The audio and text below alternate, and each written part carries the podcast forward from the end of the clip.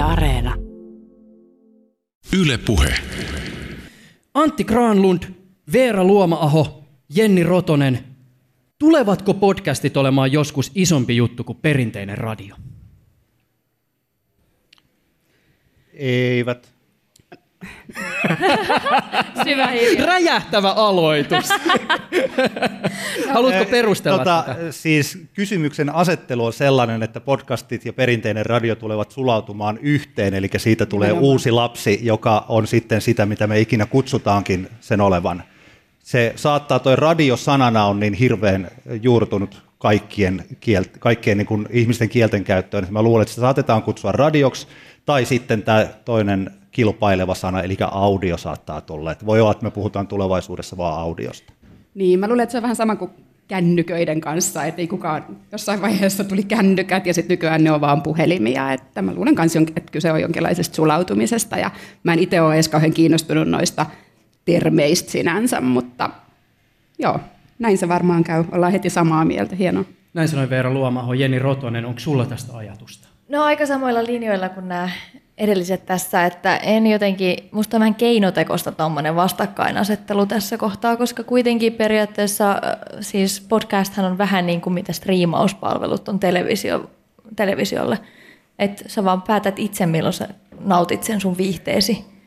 Niin oikeastaan mä koen, että podcastit jollain tapaa varmaan jopa vähän niin kuin pelastaa semmoista puheradion roolia siinä, missä ihmisille ei ole enää aikaa kuunnella ihan mitä sattuu, mitä sieltä tulee, vaan sitten voidaan valikoida, että juuri nämä ovat niitä sisältöjä ja juuri niitä aiheita, mistä haluan kuunnella. Niin, että mä luulen, että se aika iso ero siinä on se, että, että jos miettii, että millainen on ikään kuin lupaus kuulijalle, niin radiokanavalla on joku yhteinen lupaus, että kun sä avaat sen sun lempikanavan, niin vaikka ohjelmat vaihtuu, niin sillä kanavalla on joku lupaus, sä tiedät, että siellä on suurin piirtein jotain sen henkistä, mitä sä oot halunnut, sen henkistä musiikkia, sen henkisiä ihmisiä, jotain, mitä sä osaat odottaa. Kun taas sit podcasteissa se lupaus on ikään kuin sit sillä yhdellä ohjelmalla, jonka sä valitset siinä tietyssä hetkessä, että se mun mielestä nyt on se olennaisin ero. Toisaalta, jos tällä kysymyksellä ajatellaan sitä, että radio on tällaista, mitä lähetetään vaikkapa FM-taajuuksilta ja kuunnellaan suurin piirtein livenä, vaikkei sitä tehtäiskään livenä, niin se kuunnellaan livenä, niin sen kuuntelumäärät ehkä tulevien vuosikymmenten aikana saattavat laskea. Mutta Tällä, kert- tällä hetkellä se on niin korkealla vielä, ja se oikeastaan tällä vuosituhannella ei ole laskenut muuta kuin ihan vähän, että yhä se mitä kolme ja puoli miljoonaa suomalaista kuuntelee joka viikko radioon, niin se on niin iso määrä, että me, meidän pitää katsoa, että tuhoutuuko tämä maapallo ennen kuin radio kuolee. Niin, ja siis mä luulen myös, että totta kai tulee olemaan erilaisia vaikutuksia, että varmaan jotkut niin radio-ohjelmien genret tulee kuolemaan tai jotkut radiokanavat syntyy ja kuolee ja, ja niin edelleen, mutta et, en tiedä, ainakin perinteiselle radiolle tämä on tosi hyvä syy niin kuin ajatella uudelleen, että keille ne tekee asioita ja miksi ja mitä ihmiset haluaa. Ja. Mä voisin oikeastaan kysyä tämän saman kysymyksen myös meidän live-yleisöltä. Käsi ylös, jos olet sitä mieltä, että podcastit tulevat olemaan joskus tätä perinteistä, eli niin sanottua lineaarista radiota isompi juttu. Ja jos kysymys on tyhmä, niin sit voi nostaa kaksi kättä. Pelkkiä tyhmä kysymys. Käsiä nousee ylös. Tästä on hyvä aloittaa. Juuso, ei, sun tehtävä on kysyä tyhmiä kysymyksiä. Mä aina lohdutan itseäni sellaisella, että ei ole tyhmiä kysymyksiä, että on vaan tyhmiä ihmisiä. On siis kesäkuu 2019 ja me nauhoitamme tätä jaksoa elävän yleisön edessä Helsingissä Sideways-festivaaleilla. Aiheena on podcastit ja audion tulevaisuus. Kanssani keskustelemassa ovat Antti Granlund, kokenut radioammattilainen ja Antti kertaa Antti musiikkipodcastin toinen anteista. Tervetuloa sulle. Kiitoksia Juuso. Mukana on myös Veera Luoma-aho. Veera on podcast-tuotantoyhtiö Jaksomedian toimitusjohtaja.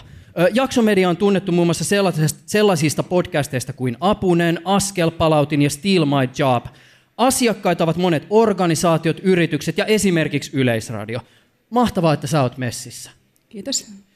Ja Jenni Rotonen on bloggaaja ja vaikuttaja, joka tunnetaan erityisesti suositusta nyt yli 10 vuotta pyörineestä Pupulandia-blogista. Rotonen on myös yksi Asennemedian Afterwork-podcastin tekijöistä, ja mä oon super onnellinen siitä, että säkin pääsit mukaan. Kiitos, ilo olla täällä. Ja tervetuloa myös meidän live-yleisö. Ylepuheessa Juuso Pekkinen. Antti, te teette siis teidän Antti kertaa Antti-podcastia Antti Hietalan kanssa ja aiheena on musiikki. Välillä luotaatte muitakin populaarikulttuurin ilmiöitä ja kun mä kuuntelen teidän podcastia, niin mulla on lähestulkoon aina sen kuuntelun jälkeen semmoinen fiilis, että mä oon oppinut musiikista jotain uutta, tai teidän analyysit on antanut mulle jotakin uutta ajateltavaa.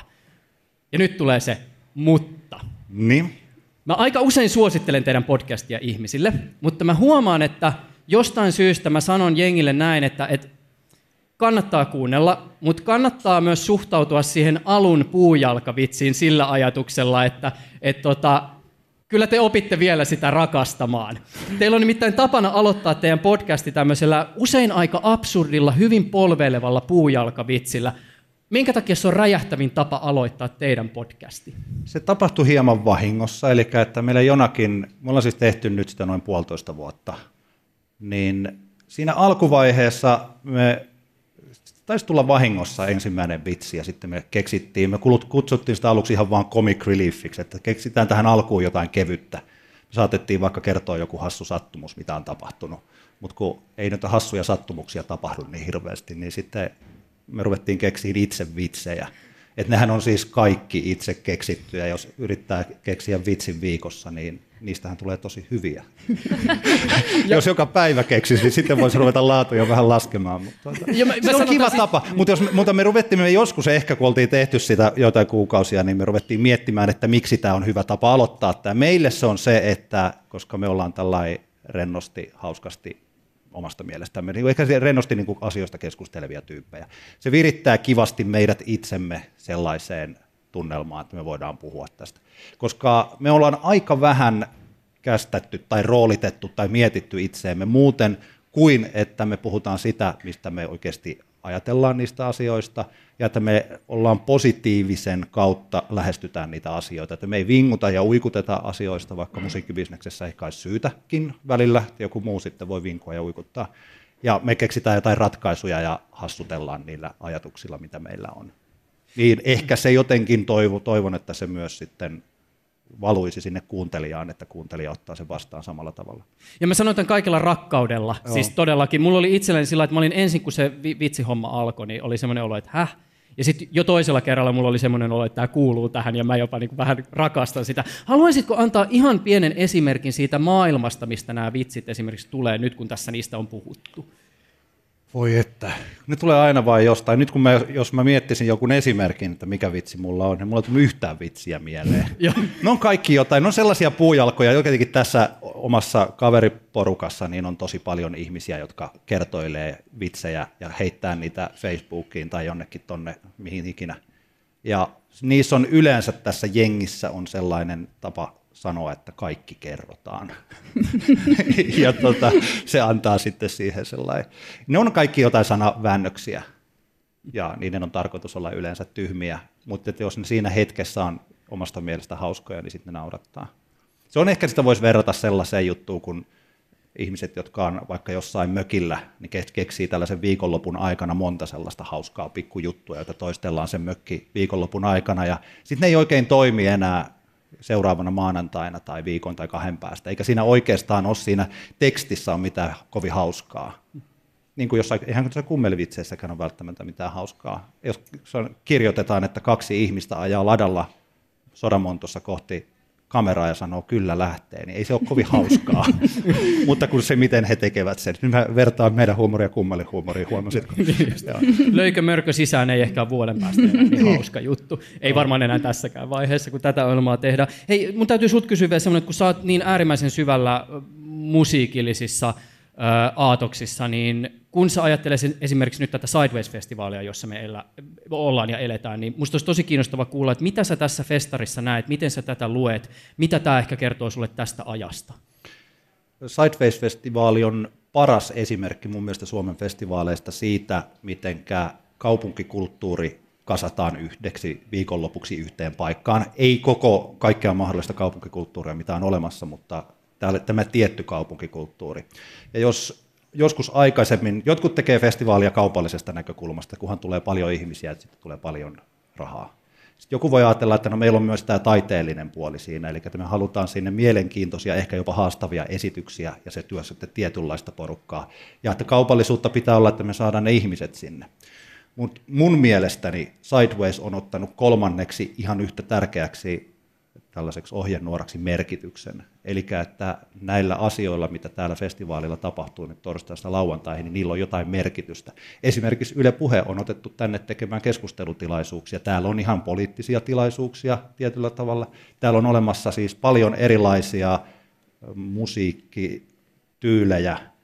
Täällä vaikkapa nämä tällaiset niin kuin toimittajien näkökulmasta, että akkreditoinneista annetaan se 10 euron maksu, joka aina suunnataan johonkin tosi tärkeäseen kohteeseen vaikkapa. Eli otetaan kantaa ihan suoraan. Täällä ei ole mitään eliittitiloja, vaan katsomaan yhteistä turvallista kaupunkitilaa kaikille. Se on niin kuin se kolmas tapa, ja sen takia Sideways on tosi moderni suomalainen festivaali. Jenni Rotonen, oot pitkälinjan vaikuttaja. Pupulandia on palkittu joitakin vuosia sitten Suomen parhaana muotiblogina. Sä oot vaikuttajana niin sanotusti suosikkiblokkaajan levelillä, eli siis jos sut mainitaan esimerkiksi perinteisessä mediassa, niin sä oot, saat ehkä tämmöisen etuliitteen. Blogin lisäksi sulla on Instagramissa yli 30 000 seuraajaa, muista somesta tulee vielä se about 10 000 seuraajaa päälle, ja tämän lisäksi sä teet yhdessä stylisti Meri Milasin ja radiotoimittaja Petra Soikkelin kanssa teidän Afterwork-podcastia. Asennemenin mukaan silloin lähes 20 000 viikkokuuntelijaa. Jos sä ajattelet sun työtä vaikuttajana ja someammattilaisena, niin minkälaisena kanavana teille podcast näyttäytyy tai sulle? Onko se niin kuin ammatillisesti kuinka merkittävä kanava?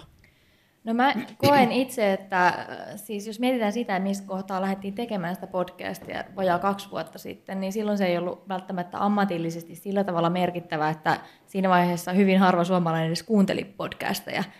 Että oikeastaan lähdettiin vähän siitä näkökulmasta, että tämä on nyt niin kuin se, mikä tuolla maailmalla trendaa ja Ruotsissa, mutta Suomessa ei ole vielä oikein lyönyt läpi. Että nyt oikeastaan lähdetään vähän niin kuin opettamaan suomalaisille, että mikä on podcast. Ja koska mullakin esimerkiksi se yleisö oli jo omasta takaa, niin, niin sehän oli niin kuin helppo tuoda sinne, että kokeilkaapa tätä Mähän itse en esimerkiksi kuunnellut podcasteja ollenkaan siinä vaiheessa, kun mulle ruvettiin ehdottelemaan tämmöistä ajatusta, että pitäisiköhän sun tehdä podcastia, niin mun ensimmäinen kysymys oli varmaan, että mikä on podcast. että mä luulen, että se kuvasti myös monen muun ajatusmaailmaa siinä maailman hetkessä pari vuotta sitten.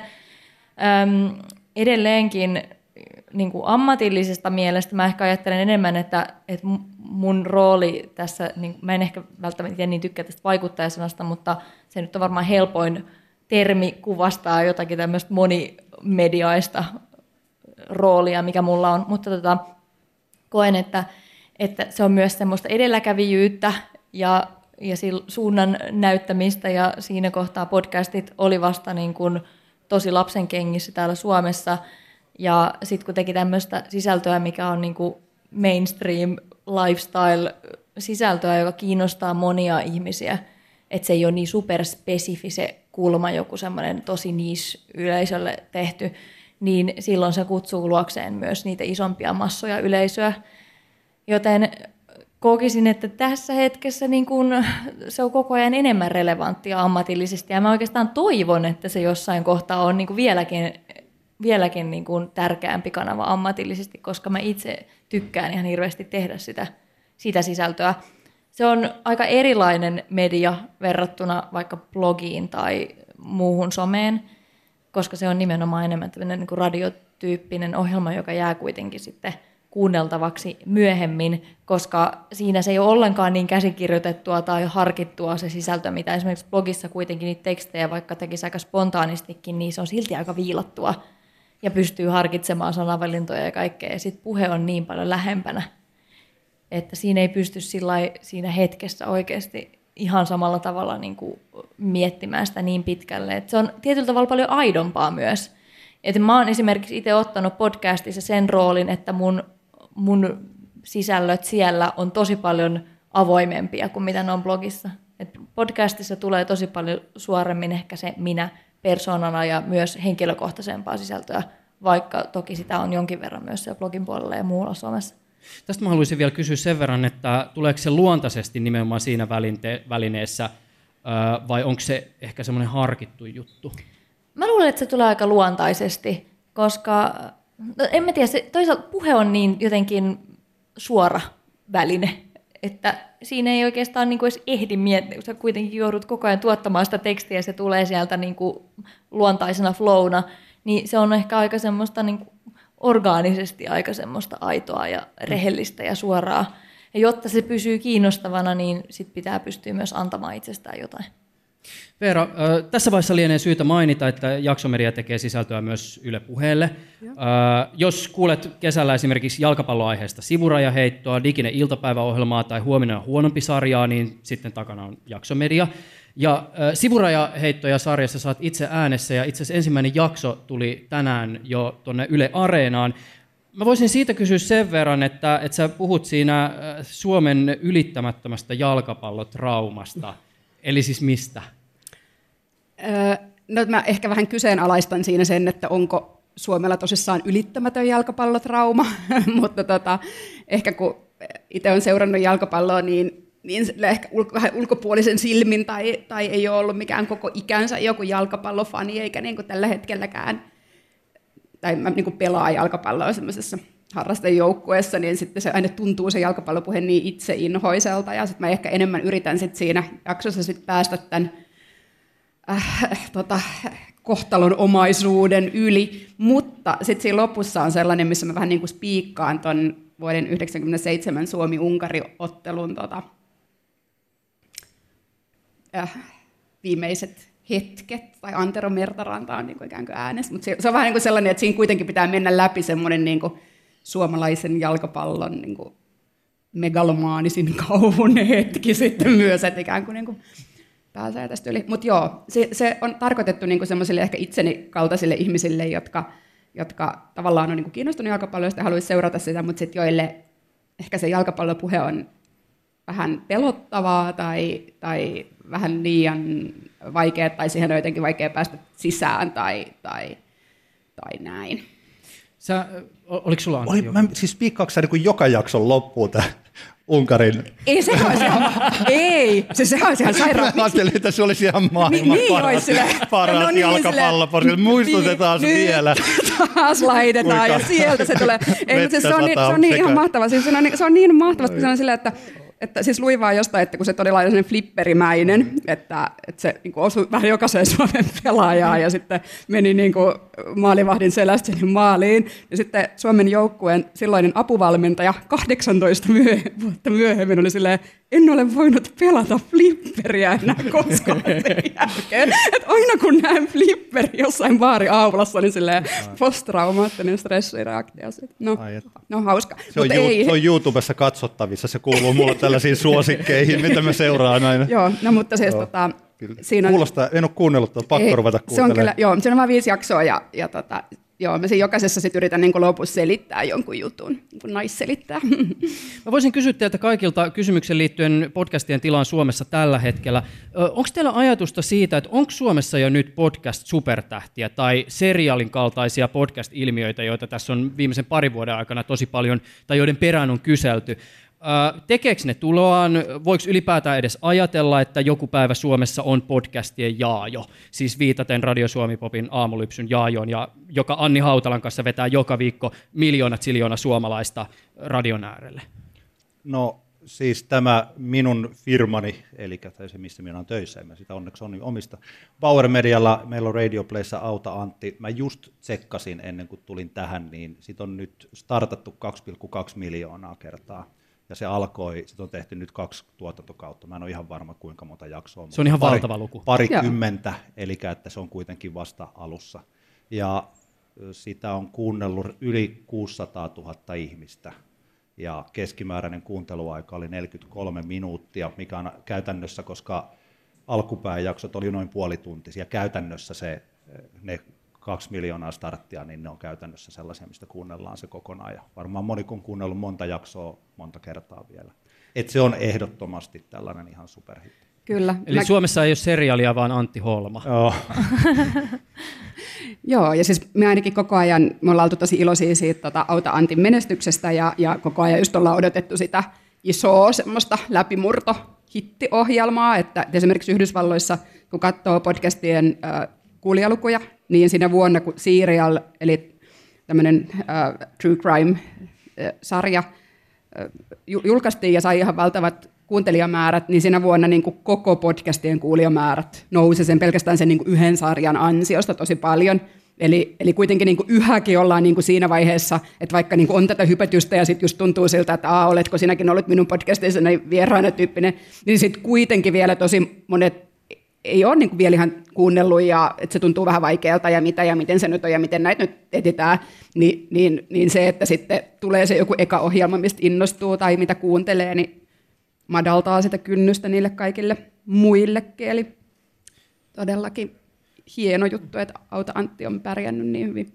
Onko sulla Jenni tähän liittyen ajatusta? No, no Auta Antti on omiakin suosikkeja, että kyllä, kyllä tota niin, uskon, että hänen tai sen podcastin suosiota on varmaan tällä hetkellä vaikka mahdoton ylittää Suomessa, mutta sitten jos mä mietin tuolta mun oman genren puolelta, niin kuin lifestyle genren puolelta, mihin tavallaan Auta Anttikin vähän osuu, mutta ihan omalla tyylillään, niin esimerkiksi Nonsense mm. podcast on selvästi iskenyt johonkin sellaiseen markkinarakoon, mille on ollut kysyntää. Et ehkä pikkasen mun omaa kohderyhmää nuoremmat naiset, ja heillä on niin kuin ihan superhieno menestys. Et se, miten he on, he on ponkassut niin kuin nollasta siihen pisteeseen, missä he on nyt, niin on ollut ihan huikea menestystarina, ja heillä on nimenomaan onnistunut luomaan semmoisen semmoisen tosi aktiivisen oman jutun siihen, missä on tosi sitoutuneet seuraajat. Joo.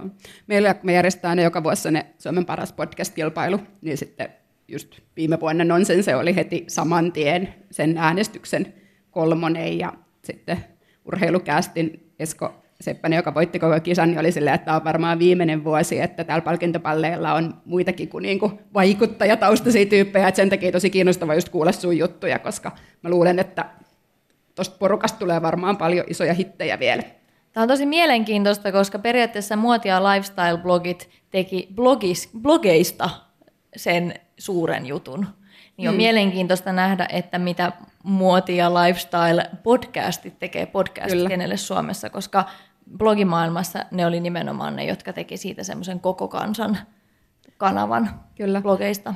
Ja se on ollut tosi kiinnostavaa, kun me oltiin just käymässä tuolla Ruotsissa, jossa niinku podcastit on niinku ihan mielettömän paljon isompia kuin Suomessa, ja niillä on tosi paljon isommat kuulijaluvut, ja käytiin just yhdessä podcast-firmassa ja Spotifylla ja näin. Ja sitten siis Ruotsissahan suositut podcastit on tosi monet niinku entisiä tai nykyisiäkin tubettajia esimerkiksi, mm. jotka on sitten vaihtanut kanavaa. Ja sitten siellä puhuttiin just siitä, että, että joillain esimerkiksi tubettajilla, niin ne on ehkä saanut semmoisen niin tubetus-burnoutin, että kun sehän on tosi rankka maailma, että monet on tosi nuoria, sä oot esillä, siellä on niin kuin kommenttikenttä, sun pitää suurin piirtein niin kuin saada sun tädit ja äidit sinne moderoimaan, niin jos oot alaikäinen niitä kommentteja, ja, ja, ja, ja se voi olla aika kovaa. Niin jotkut on sitten niinku vaihtanut podcasteihin, koska se on tietyllä tavalla niinku lem, ehkä vähän niinku lempeämpi maailma. Sä voit tehdä sitä yhdessä jonkun kanssa. Sitten mä olisin sanonut, että podcasteja on tosi vaikea niinku viha kuunnella, koska et sä, siis tavallaan niinku viiden minuutin jälkeen sä oot silleen, että no mä en, niinku, minkä takia mä oikein kuuntelen tätä. Ja sitten jos sä tuohdut jostain, niin sit sä oot silleen, että kohdassa 15 22, hän sanoo näin. Ja sitten se, että sun pitää niin litteroida se sinne Facebookiin, että sä voit olla tuotunut siitä. Ja ja sitten niiden muiden pitää niinku kuitenkin kelata siihen asti, mitä se sanoo. Ja se on niinku niin hirveän työlästä, että jotenkin, että kuitenkin niinku tuntuu, että, että ne ihmiset, jotka kuuntelee, niin ne, vaikka ne olisi eri mieltä, niin ne jossain määrin niinku ne pitää siitä ihmisestä tai jotenkin niin kuin ymmärtää sitä ihmistä, kuka siellä podcastissa puhuu. Ja sitten samoin niin kuin me ollaan esimerkiksi huomattu se, että myös niin kuin vieraiden kanssa ja näin, että kun se jotenkin, kun sulla on ne kuulokkeet päässä ja se on niin intiimi media, niin, niin siihenkään ei sovi semmoinen niin kuin kauhean vastakkainasettelu, että siinäkin pitää olla joku semmoinen niin kuin kunnioitus ja pitäminen kuitenkin tavallaan. Jenni. Siis siinä, missä ehkä blogipostauksia tai vaikka uutisia sä voit lukea sille otsikkotasolla ja mennä vihaamaan sinne kommenttiboksin niin. puolelle sille based on nothing, niin, niin podcastissa sä et oikeastaan voi tehdä sitä, koska sun täytyy kuitenkin jaksaa kuunnella se koko Kyllä. ajan. Täytyy aika intohimoisesti vihata, että jaksaa kuunnella puolen tunnin podcastin, että että, että vain voidakseen päästä kritisoimaan. Kyllä, ja luultavasti siinä vaiheessa on jo ymmärtänyt sen kontekstin, että ei voi edes tuottua niin paljon. Tästä, tästähän on nyt tältä viikolta yksi viha-esimerkki. Nyt mä en muista, mikä se podcast oli. Metti ja Hanna. Juuri, aivan oikein. Jossa, oli, Hanna ja jossa oli sovinisti Juha heittämässä sovinisti läppää. Kuka on sovinisti? Sovinisti Juha. Mä en tiedä, mä en tiedä ja nyt se on nimi. poistanut sieltä, mutta se on, Hän on niinku- Vai anonyymi. onko nimi selittävä? Hän, hän, hän on anonyymi, Ah. pelk- esiintyy pelkästään etunimellä hänen omaksi onnekseen nyt Joo. näin Ah, jälkikäteen. Mutta että siinä kävi mun mielestä pikkasen ikävästi, että se viha, mitä mä nyt ainakin seurasin, niin mm. että se pikkasen kohdistui nyt, tai se kohdistui niihin podcastin pitäjiin, kun he eivät haastaneet tarpeeksi, ja mun mielestä, en mä tiedä, tämä on aika pitkä keskustelu, että minkä takia niin, että se on omalla Aivan. tavallaan ihan okkin välillä kuunnella joitain törkeitä Kyllä. kommentteja ihmisiltä, että me niin kuin nähdään mm. ja tutustutaan erilaisten ihmisten ajatusmaailmaan, ja sitten sitä voidaan kommentoida jälkikäteen ilman, että täältä tulee tämä netin angry mob tuhoamaan sen. Varmaan he eivät tule ikinä enää tekemään vastaavanlaista podcastia, mikä voi olla sääli. Niin. Siis tämä on niin yksi, mutta tämä on niin eri, eri keskustelu kokonaan, mutta tässäkin siinä keississä tapahtui niin, että mä luulen, että että ehkä kaikki tai miinus kymmenen ihmistä niin osallistui siihen podcastin vihaamisen kuuntelematta sitä, että ne luki, eli se tulikin, se podcastin sisältö tuotiinkin tähän samaan netin myrkkytynnyriin, jossa sitten taas vihataan asioita, ja sitten se viha tapahtuu siellä. Eli siellä on joku, ollut joku tämmöinen yksi esivihaaja, joka sitten on litteroinut ne muille Kyllä. ihmisille. Ja sitten, sen sitten vaivan. niin, Niin. esivihaajan an- ansiosta nyt sitten saatiin vihata sitä. Niin, mutta tämäkin oikeastaan on kuitenkin hyvä esimerkki, että se oli joku pitkä keskustelu, jossa silleen, sovinisti Juha puhui jotain niin kuin epämääräistä, ja sitten mä olin silleen, okei, no siirrytään seuraavaan asiaan, enkä voinut olla silleen, "Ää, että näinkö tässä kävi, että se oli niin kuin liian pitkä keskustelu, jota sä et nyt pystynyt edes referoimaan mulle niin, että mäkin tuohtuisin tästä. Mä voisin oikeastaan tähän tarttua sen verran, ja ehkä olisi kiinnostava kuulla laajemminkin teidän havaintoja liittyen siihen, että jos perinteisessä radiossa on usein puhuttu siitä, että jos pistetään pystyyn vaikka aamuohjelmaan, niin silloin sanotaan, että, että haluamme osallistua Suomen, Suomen, Suomen kansan kahvipöytäkeskusteluihin tai luoda sellaisia kahvipöytäkeskusteluja. Mikä teidän kokemus tai havainnot on liittyen siihen, että kuinka paljon Suomessa esimerkiksi podcastit luo tämän tyyppisiä ilmiöitä, josta tavallaan niin sanotusti kaikki puhuu? Ja onko toisaalta niin, että että onko tämä potentiaali vielä ikään kuin puhjennut täyteen kukkaansa? Sanotaanko tälläkin hetkellä Suomen podcast-kenessä asioita, jotka voisi olla tavallaan otsikkotason juttuja, semmoisia, jotka esimerkiksi Twitterissä sanottuna herättäisi jatkuvasti jotain kohuja, mm. mutta että ne ei ehkä vielä podcastista nouse samalla tavalla. No siis lähtökohtaisestihan niin podcastit ei yleensä mene viraaleiksi kauhean helposti, tai että se on tosi vaikeaa, että podcast jotenkin niin menisi viraaliksi, mutta siis en tiedä, siis mä just usein mietin, kun meillä on paljon vaikka poliitikkoja ja meillähän on semmoisia tosi asia-asia-podcasteja paljon, niin sit mä usein kyllä niin kuin mietin, että ai vitsi, että tästä olisi pitänyt niin kuin muistaa tehdä joku tiedote tai laittaa johonkin tai just niin kuin esi kuunnella ja kertoa, että hei, täällä on oikeasti mielenkiintoisia asioita, koska usein jotenkin se tunnelma on intiimi ja, ja siinä on aikaa puhua, niin musta niin kuin ihmiset puhuu tosi kiinnostavia, mielenkiintoisia juttuja ja saattaa sanoa äh, uutisarvoisiakin asioita, mutta et ehkä se on sitten vaan jotenkin sen verran just työlästä saada se uutiskärki sieltä. Pitäisi rollata se, Et että toimittajat on niin kiireisiä, että Niin, ehkä sitten näin.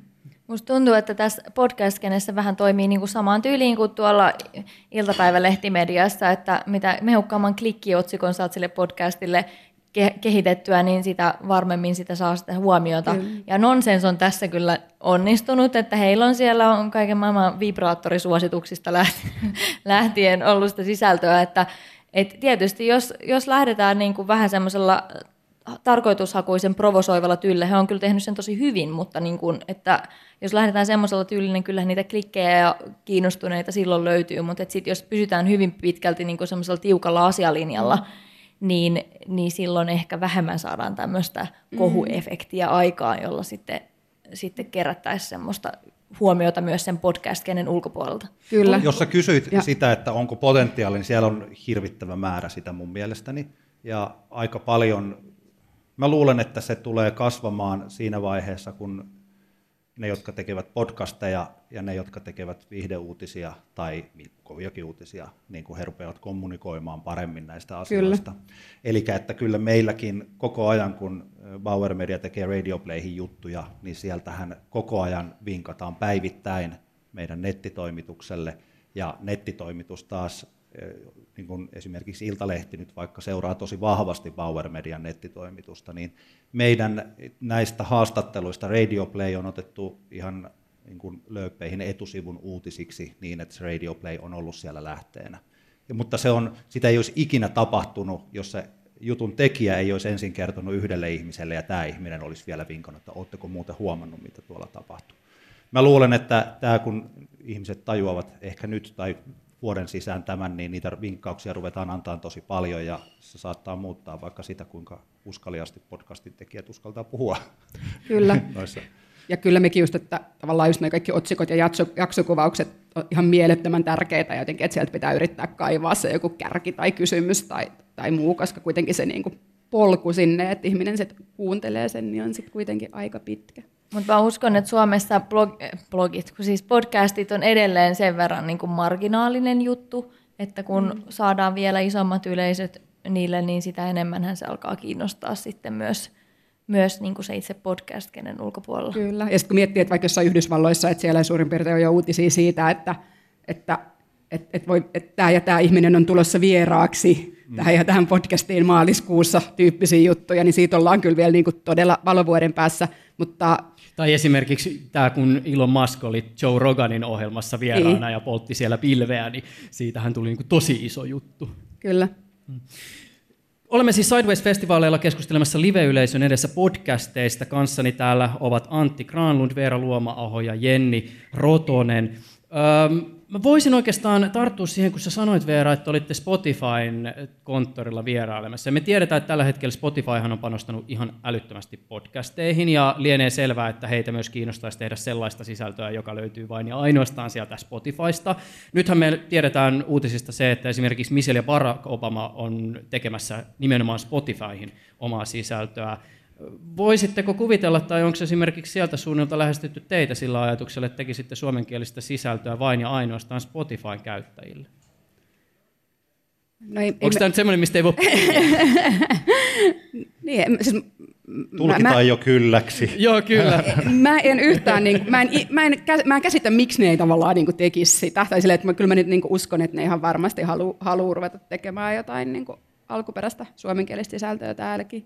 Mutta ei, ei, ei se ole kyllä miten, mitenkään niin näköpiirissä, että tota, ei ole mitään so- keskustelua käyty, että, että näin. Mutta että kyllä mä oon, tosi monet jossain vaiheessa aina sanoi, että joo, nyt ö, pitäisi perustaa joku yritys, josta tulisi niin podcastien Spotify. Ja sitten mä olin aina vähän silleen, että, että joo, fine, että ehkä vaan jos olette tosi innostuneet, mutta mä vähän ajattelen, että miksei Spotify ole, niin kuin, meillähän on jo Spotify, että Spotifykin voisi olla podcastien Spotify, ja nyt niin kuin se selkeästi näyttää siltä, että että ne on panostamassa aiheeseen tosi isosti.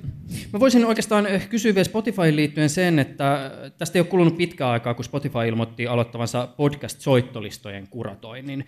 Ja äh, soittolistojen merkitys tietysti musiikin puolella on ihan valtava. Se on tosi tärkeää artistille, että näyt niillä isolla soittolistoilla, joihin ihmiset kirjautuu.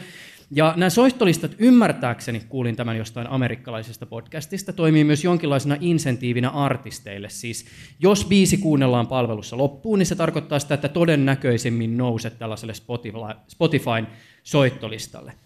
Ja tämä pisti mut ajattelemaan myös podcastien maailmaa ja ehkä vähän myös näiden alustojen ja palvelujen suhdetta niin, että jos esimerkiksi Spotifysta tulee se paikka, josta ihmiset kuuntelee ihan älyttömästi ja ensisijaisesti tietty, tietty jengi podcastinsa, niin voisiko olla niin, että tämän tyyppiset mekanismit ehkä jollakin tavalla alkaa määrittää myös sitä, miten ja minkälaisia podcasteja ihmiset tekevät. Siis jos ajatellaan vaikkapa kestoa, rakennetta, niin voisiko olla, että esimerkiksi Spotifyn insentiivimekanismit jollakin tavalla ohjaa sitä, että minkälaisia juttuja podcastien tekijät tekee. Siis että jos nyt tällä hetkellä tilanne on se, että artisti alkaa saada rahaa Spotifysta sen jälkeen, kun biisi on kuultu yli 30 sekkaa, ja sitten jos jossain vaiheessa podcastien tekijät alkaa saada Spotifylta rahaa, niin, ää, ja siellä tulee sellainen sääntö, että kaksi minsaa pitää kuunnella sitä podcastia ennen kuin, ennen kuin tota, dollarit kilahtaa tilille, niin miten ehkä tämmöiset mekanismit jollakin tavalla vaikuttaa siihen, minkälaisia juttuja me tullaan tulevaisuudessa kuuntelemaan? Mä luulen, että tällä hetkellä kukaan ei tarkkaan tiedä ihan sellaista optimia minkäkinlaiselle podcastille, ja sitä haetaan vaikka jonkun datan kautta.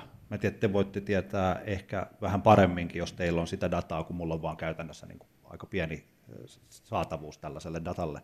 Mutta että jos me huomataan vaikka, että lifestyle-podcasteja kuunnellaan keskimäärin 21 minuuttia ja sitten vaikkapa politiikan podcasteja kuunnellaan keskimäärin 52 minuuttia ja jotain siis tällaisia, jos me ruvetaan huomaamaan sellaisia asioita, niin ilman muuta se vaikuttaa siihen. Silloinhan kannattaa ruveta niin kuin tekemään sen muodon mukaisia. Mutta mä en tiedä, onko meillä no. esimerkiksi no. tällainen podcast, jos me ruvetaan, mä en tiedä, ruvetaanko me mm. jakamaan niitä eri lajityyppeihin, mm. rupeako meillä olemaan tietoa siitä? No siis kuten just sanoit, tai mua melkein vähän huvitti, kun sanoit, että sulla on niin vähän dataa, koska kellään ei niin. oikeasti ole juurikaan sitä dataa. Ja siis Yhdysvalloissakin se kun datan määrä on vielä niin lapsen kengissä, tai että kaikki puhuu siitä, että ei hitto, että tämä data pitäisi nyt saada kuntoon, niin sitten tavallaan se tuntuu vielä tosi kaukaiselta, että meidän data olisi niin hyvää, että se niinku oikeasti ohjaisi sitä sisällöntuotantoa, kun niinku ihan se niinku perusdata siihen tekemiseen puuttuu, kun se tulee niinku niin mielettömän monista kanavista tietenkin, koska podcast nyt on vaan oikeasti niin kuin MP3-tiedosto, jonka voi kuunnella niin älyttömän monesta paikasta, ja siis se, se, se, se niin data tulee niin pienistä virroista. Mutta siis en mä tiedä, siis kyllähän me niin sit käytät, kuunnellaan tai seurataan toki kaikkea dataa, niin kuin mitä meillä on, ja, tota, ja me, meillä se nyt sitten kuitenkin sisällöllisesti toistaiseksi on niin kuin ohjannut ihan hirveän vähän, koska yleensä lähinnä se kysymys, mitä ihmiset ja asiakkaat kysyy meiltä on, että mikä on oikeanpituinen podcast. Ja siihenhän meillä on tavallaan niin kuin dataa, mutta kun meillä on niin kuin pääsy kaikkien meidän podcastien ja sekä niin kuin jakson harrastajapodcastien kuulijadataa, niin sitten esimerkiksi sen perusteella ö, tuntien mittainen NBA-aiheinen podcast, jolla saattaa olla niin kuin neljän tunnin mittainen tilastoerikoisjakso. Ja sitten joku 15 mittainen podcast, niin niiden niin kuin se kuulija, me ollaan esimerkiksi huomattu, että okei, niiden kuulijaprofiili on niin kuin täysin samanlainen, että jo alussa iso, sitten aina jotkut tippuu heti alun jälkeen, jos alku ei ole vetävä. Ja sitten ihmiset kuuntelee, se menee niin kuin se kaari ihan samalla tavalla, että no minä olen nyt päättänyt kuunnella tämän NBA-podcastin että mähän kuuntelen, vaikka se kestää 3 tuntia 20 minuuttia, mikä on siis jotenkin tosi häkellyttävää. Mutta siitäkin tavallaan niin kuin datasta, mitä meillä on, niin me ollaan tähän mennessä saatu vaan niin kuin se vastaus, että vähän riippuu hyvä sisältö kantaa ei siitä voi sanoa mm. mitään ihan hirveän paljon enempää. Miten te muuten esimerkiksi, Jenni, teidän Afterwork-podcastissa katsotte lukuja? Siis mietittekö koskaan sillä laskelmallisesti, että Aa, tämän tyyppiset otsikot ja tämän tyyppiset teemat veti paremmin kuin jotkut toiset? Ja ehkä mietitte sen pohjalta sitä, että minkälaisia valintoja ehkä jatkossa tehdään? No ei loppujen lopuksi ihan hirveästi, koska no meillä on aika sellainen standardipituus jaksolla, mutta sitten me ollaan huomannut, että jakson pituus vaihtelee yleensä 25 minuutista 40 minuuttiin, mutta meillä on aika hyvä se sitoutuneisuus, että ihmiset yleensä kuuntelee sen koko jakson, sitten oli se pituus sitten 15 minuuttia enemmän tai vähemmän. Mm. Mutta tota, enemmänhän se on niin kuin teema, teemat, mitkä ihmisiä kiinnostaa, mutta mä sanoisin, että tämän tyyppisissä podcasteissa yleensä ihmiset kuuntelee joka jakson. Että sitä seurataan niin kuin säännöllisesti kuin jotain lempisarjaa tai jotakin semmoista, että olisi sisältö sitten mitä hyvänsä, niin ihmiset kuuntelee sen. Tietysti saattaa olla jotakin tiettyjä vaikka hittiaiheita, jotka on sit houkuttelee enemmän yleisöä. Mutta se, mitä mä huomasin, mä viimeksi tänään katsoin meidän noita tilastoja, niin niin mä huomasin, että se ei aina niin kuin korreloi ollenkaan sen kanssa, että mitä itse ajattelee, että mikä olisi se hittiaihe tai mistä tulee eniten palautetta, kuin mikä on todellisuudessa se kaikkein kuunnelluin. Et meillä on, meillä on niin kuin, mä olin esimerkiksi tosi yllättynyt näistä meidän viimeisen kuukauden aikana julkaisuista jaksoista, että mikä oli kaikkein kuunnelluin siihen nähden, mistä olisi taas tullut eniten palautetta. Mistä tuli muuten eniten palautetta? Eniten palautetta ylivoimaisesti tuli meidän tämmöisestä julkisjuorujaksosta, joka oli, jossa jaettiin kaikkia omia noloja tarinoita liittyen julkisten kohtaamiseen. Ja, Mikä oli oma tarinasi? Ja, ja mun, mun vintakejuoruja, koska itsehän seuraan vain 90-luvun tapahtumia edelleen. mutta tota, no ylivoimaisesti suosituin story. Mulla ei ollut niin hauskoja storeja, mutta Meri Milas tapasi Steven Tylerin Helsingin Stockmannilla ja kumpikin luuli tuntevansa toisensa. se oli upea, upea tarina, siis ehkä paras tarina, mitä olen ikinä kuullut, että voin suositella. Mä haluaisin seuraavaksi puhua teidän kanssa hieman rahasta ja voisin Jenni aloittaa susta. Miten merkittävänä kanavana sä tarkastelet podcasteja osana sitä, miten, sori mä käytän tätä termiä, mutta vaikuttaja saa mm. tuloja? Kysypä vielä uudestaan. Miten merkittävänä kanavana sä tarkastelet podcastia nimenomaan ikään kuin tästä ammatillisesta näkökulmasta? Onko se jotakin sellaista, jota siis yrittäjänä liiketaloudellisesti kannattaa tehdä? No voin sanoa, että hankkikaa rahanne helpommin, jos haluatte päästä, päästä tienesteille. Tällä hetkellä podcastit on Suomen, Suomessa niin kuin todella lapsen kengissä myös niin kuin markkinoinnillisista ja rah, rahallisesta taloudellisesta näkökulmasta kaupallisesti ei, ei ole vielä kovin kannattavaa, että koko ajan mainostajat pikkuhiljaa heräilee tähän, mutta kyllä tämä vielä tässä vaiheessa on niin lapsen kengissä, että, että tota, että kyllä puhutaan aika pikku, pikkurahoista verrattuna vaikka sitten blogiin. Että, että tota, kyllä tätä täytyy tehdä niin kuin palosta ja rakkaudesta lajiin, eikä, eikä dollarin kuvat silmissä tällä hetkellä. En tiedä, oletteko eri mieltä muut, mutta, mutta meidän tapauksessa, vaikka meillä kuitenkin on aika hyvät ne kuulijaluvut, et mun esimerkiksi, siis mikä on kiinnostavaa, niin esimerkiksi meidän podcast hän tavoittaa tällä hetkellä jo aika lailla samantyyppisiä lukemia seuraajamäärissä kuin mun blogi. Ja siitä huolimatta mainostajat on hyvin hitaasti herännyt ja hyvin varovaisesti on lähtenyt tähän mukaan, että verrattuna siihen, missä ollaan vaikka Ruotsissa menossa podcastien suhteen, niin Suomessa ollaan todella, todella vielä kaukana siitä. Mä tiedän, että on tosi vaikea arvioida, mutta osaatko yhtään sanoa mitään siitä, että kokevatko mainostajat, että blogin kautta saa paremmin vaikuttavuutta vai onko mainostajilla siitä jotain tietoa? Mä uskon, että tässä on kyse osittain ihan vaan siitä, että, että kyseessä on Suomen mittapuulla niin uusi kanava tai uusi formaatti, että, että vielä ei ole vaan niin kuin löydetty sitä. Ö, mutta tietysti sit blogissa on tietyt edut muihin kanaviin nähden. Esimerkiksi nyt puhutaan nimenomaan blogeista, koska blogin esimerkiksi yksittäisen blogipostauksen löydettävyys vaikka hakukoneissa, se häntä on aika pitkä, että sä pystyt vielä pitkästi myöhemminkin sen jutun julkaisun jälkeen päätymään sinne vaikka joku hakukoneen kautta, kun sä etsit tietoa Googlesta tai muuta, että sitten taas podcastin löydettävyys jonkun tietyn aihepiirin tai asian perusteella niin voi olla huomattavasti heikompi. Antti Siinä on vielä sellainenkin, että myyjät, vaikka nyt radiossa meillä kun on niitä paljon, niin että heidänkin pitää vielä kehittää sitä, että mitä he lähtevät myymään. Että jos he pystyvät myymään niin kuin Radionovaa tai sitten he pystyvät myymään yksittäistä podcastia, niin siihen yksittäisellä ihmisellä on rajallinen aika, että mitä hän lähtee kauppaamaan ja mitä tekee. Että tällaiset kaupattavat tuotteet vielä hakee. Eli että kun tekijät ei vielä oikein tiedä, että miten tätä rahallistettaisiin ja mainosten ostajat ei oikein tiedä, eikä myyjätkään oikein tiedä, niin ei se ihmekään ole. Mutta mä luulen, että sekin on tässä kehittymässä, kun rupeaa tulemaan hyviä esimerkkejä siitä, mm. että miten se homma hoidetaan. Se on sanottava podcastien eduksi, että ihan sama juttu kuin mikä vaikka tuolla blogin puolella, niin se on äärimmäisen hyvin kohdennettua, kohdennettu kanava. Että jos haluaa tavoittaa tietyn ikäisiä, tiettyä sukupuolta olevia ihmisiä, niin vaikkapa tämmöisestä lifestyle-podcastista, mm. niin sä kyllä tavoitat ne erittäin kohdennetusti verrattuna sitten moneen muuhun kanavaan. Mä voisin itse asiassa tähän hieman tarttua ja palata pikkasen yhteen keskusteluun, jota jo tässä käytiin aikaisemmin. Mä voisin esittää tällaisen väitteen. Ja tässä on ehkä väitteen taustalla just se ajatus siitä, että aika usein, ei aina, mutta aika usein podcastia tehdään semmoiselle tietylle viiteryhmälle. Moni podcasti on aika niis juttu, siis jokin erikoistunut yleisö tai erikoistunut asia, jonka ympärille sitä audiosisältöä tehdään. mitä jos mä sanoisin näin, että, että podcast on nimenomaan sellaiseen mediamaisemaan istahtava asia, jossa nimenomaan puhutaan tästä kuplautumisesta. Siis niin, että ollaan sen tietyn jutun äärellä eikä kuunnella sitä, mitä ympärillä tapahtuu. Samanmieliset löytävät toisensa.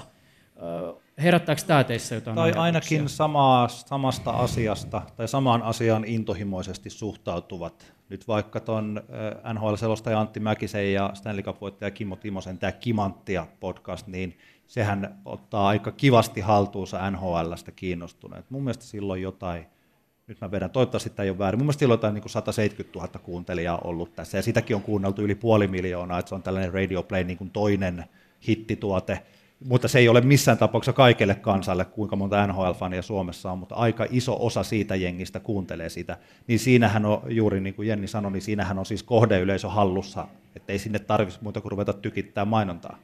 Niin kuin näin. Niin. Mä haluan vielä just myöhemmin palata ehkä tuohon raha-asiaan, jos ehtii, koska meidän yrityksellähän menee siis tosi hyvin.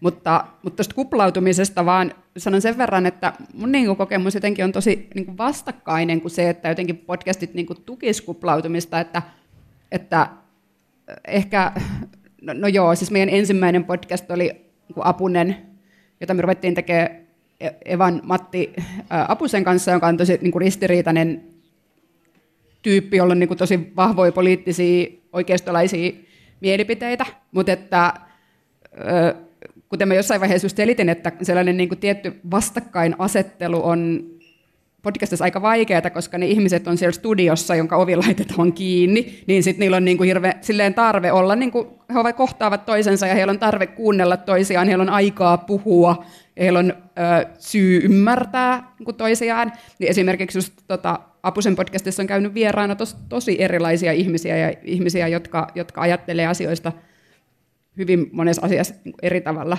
kuin hän, mutta ne on aina löytänyt jonkun niin kuin yhteisen sävelen tai yhteisen tavan puhua, ja, ja se on aina ollut jotenkin niin kuin kunnioittava ja, ja ymmärrykseen pyrkivä se nope- keskustelu. Mä vielä nopeasti hieman haastan tätä. Sä tuossa aikaisemmin sanoit, että aika harva viha kuuntelee podcasteja. Mm. Vaikka siellä podcastin sisällä ehkä saataisiin se yhteisymmärryks, niin toisaalta kuunteleeko kukaan apusta ikään kuin viha kuunnellen? No ehkä tuossa just musta toi Antin pointti oli tavallaan aika hyvä, että ehkä joo, että sellainen niin ilmiö on olemassa, että ihmiset, jotka jakaa jonkun saman intohimo, mm. niin, niin ne voi kuunnella samaa podcastia, että et, et varmasti nämä ihmiset, jotka vaikka kuuntelee Apusen podcastia on tosi eri mieltä, niin ne jakaa sen kanssa niin kuin intohimon politiikkaa ja, ja intohimon näistä tämän tyyppisistä asioista puhumiseen, niin se niin kuin tavallaan sitten ehkä yhdistää niitä, että, että, että ne ehkä niin kuin viha kuuntelee niitä mielipiteitä, mutta sitten kuitenkin niin kuin se ohjelma tarjoaa niille jotain, mistä ne on tosi kiinnostuneita. Jenni Rotonen. Mä vielä palaisin hetkeksi kaupallisuuteen siitä näkökulmasta, että, että podcasteissakin on kuitenkin useampia erityyppisiä tapoja te- tehdä sitä kaupallista sisältöä ja on ihan semmoista perinteistä radiomainostyyppistä, missä se on vaan niin kuin siellä ihan selkeänä erillisenä sisällöstä irrotettuna mainospätkänä siinä, jonka lukee ihan joku eri puhuja kuin ketkä sitä podcastia tuottavat. Ja sitten on semmoisia enemmän sisältömarkkinointityyppisiä mainonnan muotoja, jotka tulee sitten enemmän tuolta niin somemaailman puolelta. Eli esimerkiksi meillä podcastissa ei ollenkaan ole tämmöisiä puhtaita mainoksia, jonka joku mainosten lukija lukee jonkun mainostajan tuottaman viestin, vähän niin kuin radiomainostyyppisesti, vaan meillä on ainoastaan tämmöisiä sisältömarkkinointityyppisiä mainoksia, jossa me itse tuotetaan myös se mainossisältö. Se voi olla joko, joko semmoinen ihan selkeä ikään kuin mainospätkä sen jakson alussa – tai sitten se on jotenkin leivottu osaksi sitä jakson sisältöä tietenkin. Niin te puhutte esimerkiksi ilmaista. jäätelöistä ja se on kaupallinen yhteistyö kyllä, kanssa. Kyllä, eli, eli siinäkin on niin kuin myös eroja, että totta kai mainostajalle on varmasti huomattavasti niin kuin helpommin lähestyttävä ja suoraviivaisempi tapa tehdä sitä mainontaa sille radiomainostyyppisesti.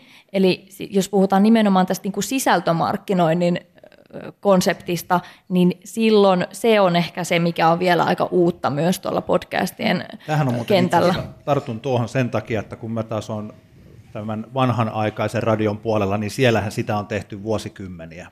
Ja sitähän mäkin olen tehnyt sitten. Taas tein siellä kaupallisen radion puolella siis tänään mitä olet tehnyt? Sisältömarkkinointia. Aivan. Ja vast, siis, eli että juontajien suihin myydään tiettyjä asioita ja järjestetään kilpailuita ja tehdään siis tämän tyylisiä asioita. Mulla, sä oot ihan just, meillähän siis tuon Antti kertaa Antti musiikkipodcastin koko ajatuksena oli se, että me ei tehdä sitä kaupallisista näkökulmista. Eli sitä on kyllä niin pyydetty kaupallisille alustoille, mutta me ihan itse, se menee multa aina se kympin SoundCloud-maksu sinne, ja me ei, oteta, me ei olla otettu minkäänlaisia kaupallisia yhteistyötä eikä mitään tähän. Mulla se johtuu ihan vaan siitä, että kun mä kerta teen tuossa 25 tuntia kaupallista radioa viikossa, ja sitten siihen kaiken maailman muita juttuja päälle, ja me suunnitellaan kaikkia näitä hommia, niin se on tosi kiva tehdä jotakin jostakin muusta syystä.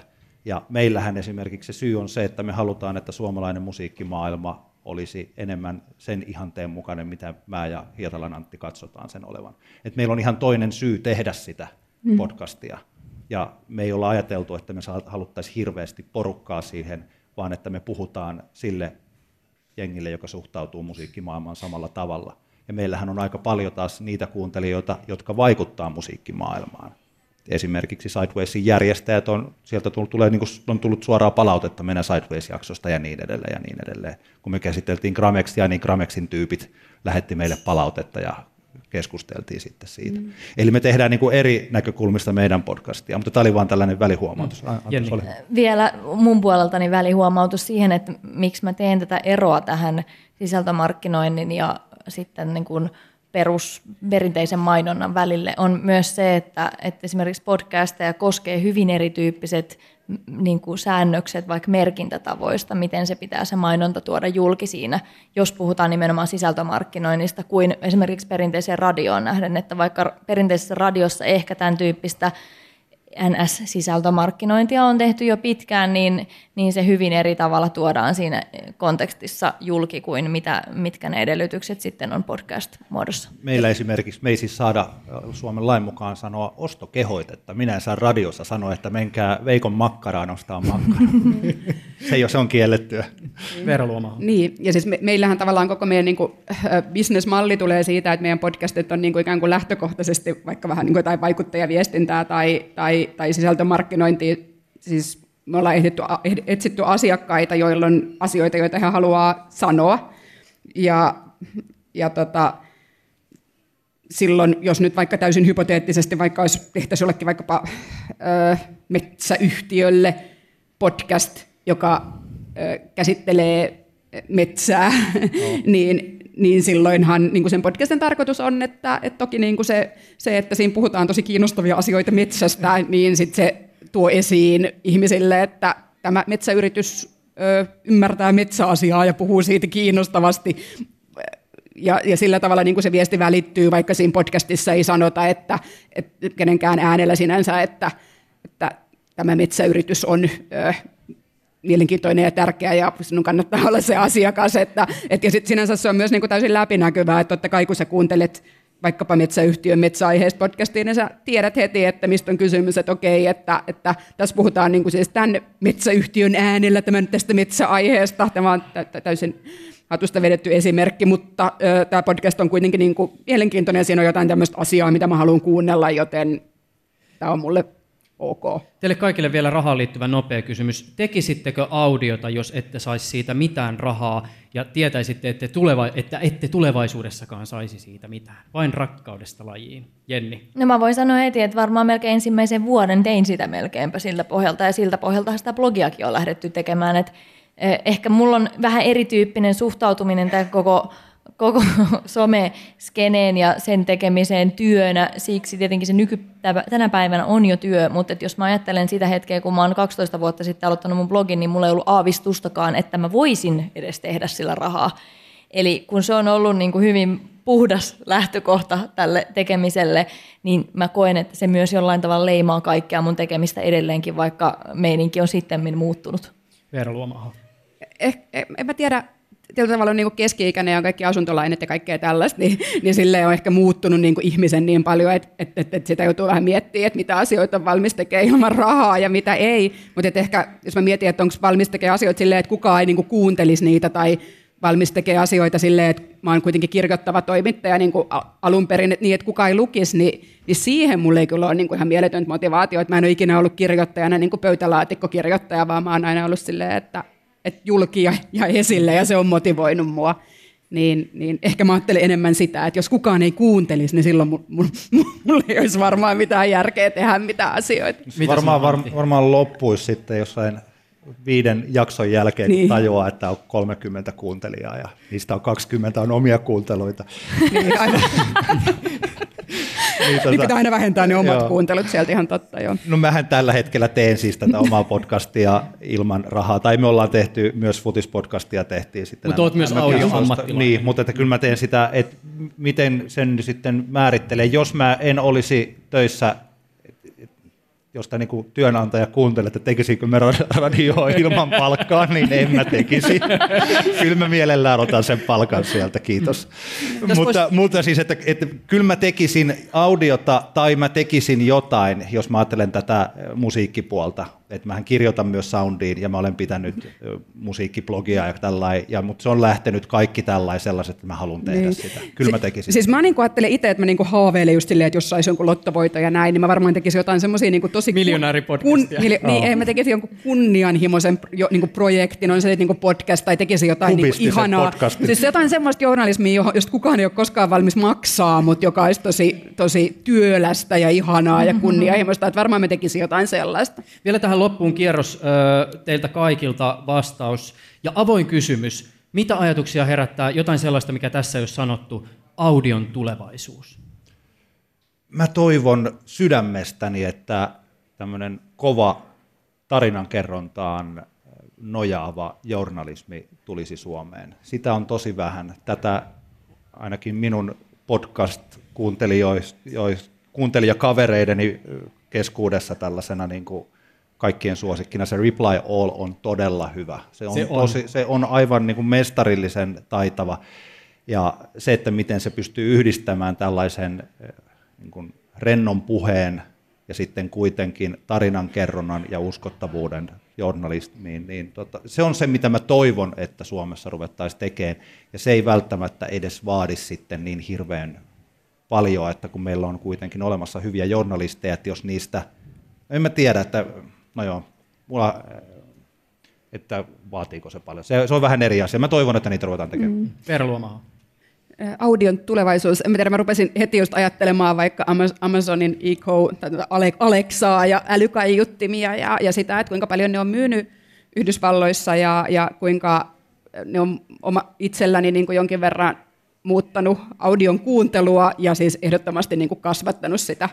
Et audion tulevaisuus kuulostaa minusta niin kuin hyvältä ja positiiviselta ja kaikki merkit sekä niin kuin teknologian kehityksessä että ihmisten käyttäytymisen muutoksessa ja, ja erilaisissa niin kuin teknologian muutoksissa niin kuin näyttää ehdottomasti siihen suuntaan, että audion kuuntelu on niin kuin jatkuvasti vaan kasvussa ja tulee kasvamaan.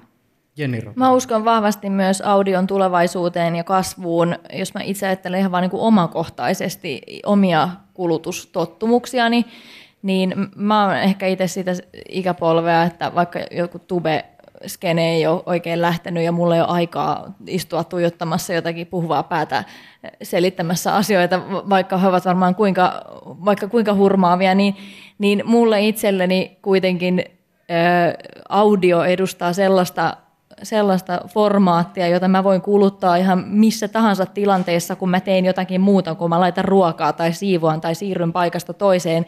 Eli tämä on niinku ehkä kustannustehokkain eh, muoto kuluttaa mitään sisältöjä, joten, samaa mieltä. joten tota, itse uskon siihen erittäin vahvasti, että kiireisen ihmisen arjessa aivan fantastinen. Kyllä. Ja siihen on muoto. ihan termikin kuin secondary time, että sä tavallaan saat niinku vuorokauteessa 25.